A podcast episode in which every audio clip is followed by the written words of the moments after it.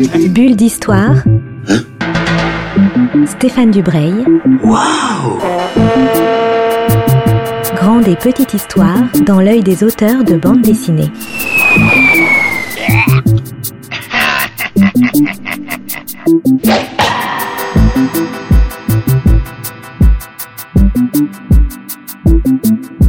Bonjour à toutes et à tous qui nous écoutez sur Art District, c'est une nouvelle bulle d'histoire et aujourd'hui je reçois euh, Benoît Dupelou pour une bande dessinée envoûtante et ravissante qui s'appelle Traquenard et Faribol, qui est une histoire d'animaux dont on, va, parler ensemble. C'est euh, remarquablement écrit, c'est- merveilleusement dessiné, donc je- je- j'espère que beaucoup de- d'entre vous le liront. Bonjour Benoît, je suis euh, ravi de vous avoir euh, au bout du fil. Bonjour, écoutez, ben moi aussi je suis ravi de, discuter avec vous et de pouvoir parler de mon travail. Je dessine depuis euh, 35 ans maintenant.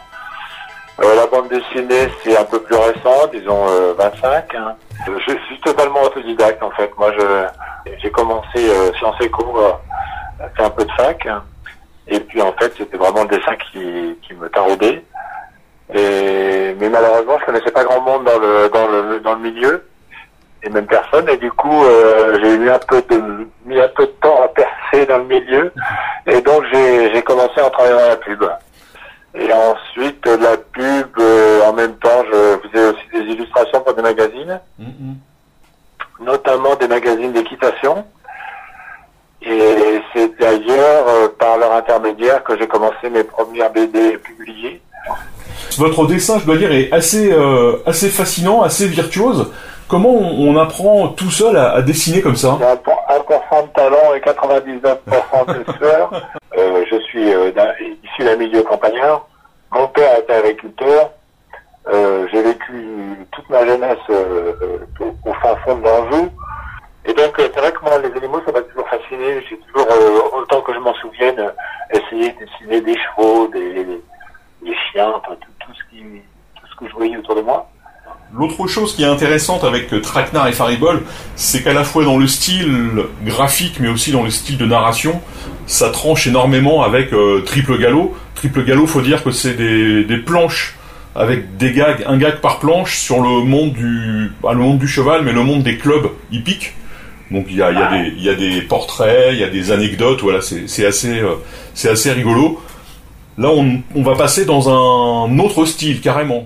En fait, euh, quand je suis arrivé chez Bambou, c'était vraiment euh, euh, l'univers un peu de, de la maison d'édition, c'est beaucoup quand même les gags en une page. Mm. Donc je me suis plié à cette euh, discipline, mais euh, c'est vrai que c'était pas tout à fait euh, ce que je cherchais à faire. Même si j'étais ravi, si je suis toujours ravi de, de faire un triple galop, hein, c'est une série qui fonctionne bien. euh. En fait, je montais pas à cheval avant de, de commencer à dessiner les chevaux, mais je me suis inscrit dans un club par souci euh, euh, de- grâce à ça que la série a du succès, c'est que effectivement, je pense que les lecteurs se rendent compte que je connais un peu mon sujet. Donc euh, voilà. Donc Traquenard et Faribol, il y a un côté conte qui est, re- qui est clairement Oui. revendiqué, hein, c'est sur la quatrième de couverture et c'est, ça, se, ça se voit. Euh, est-ce que vous pouvez nous- juste nous raconter le début de l'histoire pour que les, les auditeurs se, se mettent un peu dans, dans, dans, dans l'ambiance? On est dans un royaume où effectivement peuplé uniquement d'animaux. Le roi est un lion, comme, euh, comme, euh, comme de coutume. Et c'est un roi qui est un peu dépressif parce qu'il a perdu sa femme et euh, il, se remarie. Alors tout le monde est un petit peu intrigué parce que les, femmes les autres femmes du royaume sont un peu jalouses, elles auraient bien voulu mettre la main sur le roi. Et se demandent si en fait c'est pas une sorcière qui a tout simplement envoûté le roi. Le roi qui est tellement envoûté qu'il décide d'abandonner le pouvoir pour le donner à sa fille, aux grandes dames de la, de la nouvelle euh, reine. Donc il y a un stratagème, tout ça va, va avancer. Il y a deux personnages qui arrivent au, au fur assez vite dans l'histoire, qui sont Traquenard et Faribol. Est-ce que vous pouvez nous, nous dire qui sont ces, deux personnages et par quels animaux ils sont, euh, ils sont joués entre guillemets? Euh, Faribol est un renard et Traquenard est un loup.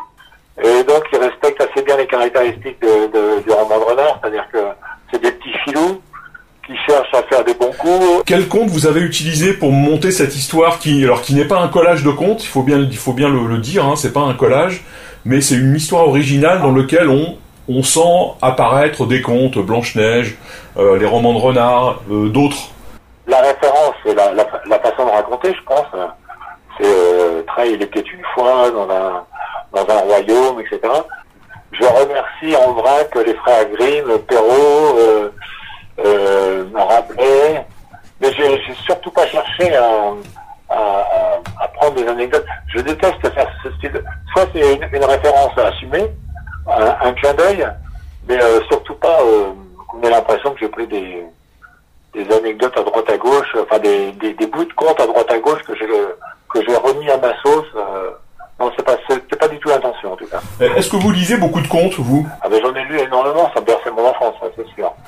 C'est vrai que je me souviens d'avoir vu par exemple euh, le premier dessin animé que j'ai dû voir, c'était au cinéma, c'était euh, Blanche-Neige de Disney. Je crois j'en ai rêvé pendant une semaine après, tellement j'aurais voulu que ça, ne s'arrête pas. quoi. J'aurais voulu rentrer dans le, dans le film pour, me mêler au personnage, tellement ça m'a fasciné. Donc c'est vraiment, euh, c'est vraiment un truc d'enfance. quoi.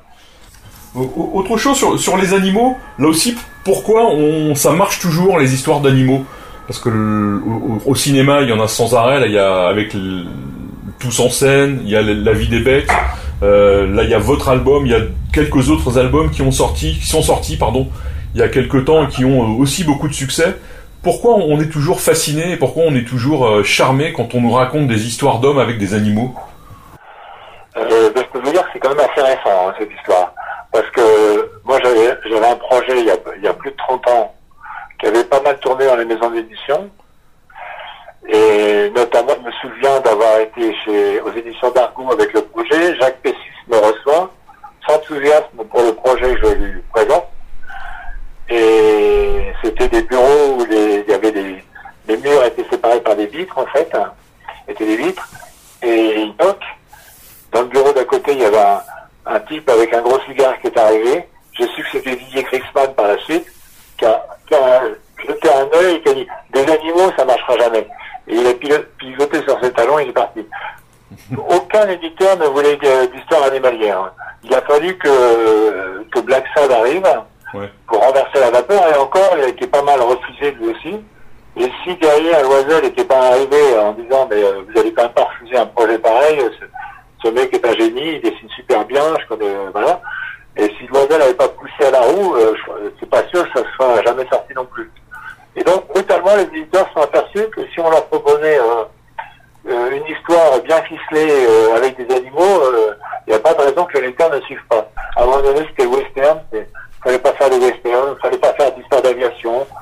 Et puis maintenant, le, western et l'histoire d'aviation, c'est ça le vent en poupe. Alors, c'est le mystère des, des, de, de l'édition et des, lecteurs. Gabin disait pour faire un bon il faut trois choses un bon scénario, un bon scénario et un bon scénario. Je crois que pour faire une bonne BD, il faut un, bon scénario, un bon scénario et un bon scénario.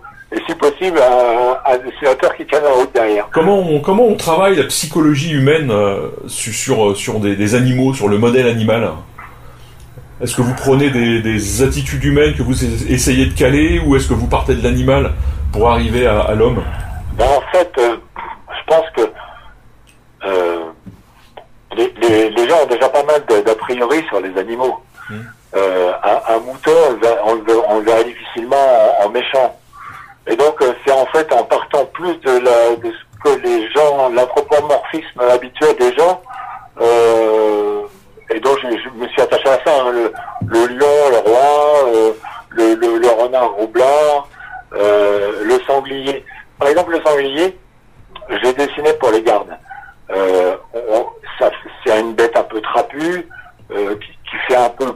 Et un peu obtus. Alors que dans la réalité, quand on connaît la nature, c'est un animal qui est pas du tout idiot. Et, mais bon, euh, si j'avais fait un sanglier euh, très malin et très, je pense que ça aurait, le, le lecteur, euh, ça aurait moins bien fonctionné en fait dans l'imaginaire du lecteur.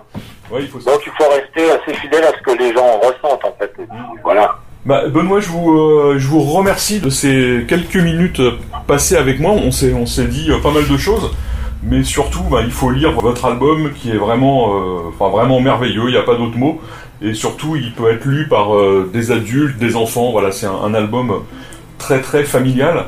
En plus, à la fin de l'album, il y a un très très beau cahier graphique, voilà, qui, qui montre votre, votre travail de dessinateur pour rapprocher au plus près vos, vos personnages. Je rappelle donc le titre, c'est Traquenard et Faribol. C'est publié par les éditions Bambou. Je crois que c'est dans une collection parce que vous allez en faire d'autres qui s'appelle Vagabondage en contrée littéraire. Ça fait 56 pages et c'est au prix de 14,90€. Comme d'habitude, on trouve ça chez euh, les meilleurs libraires. Voilà.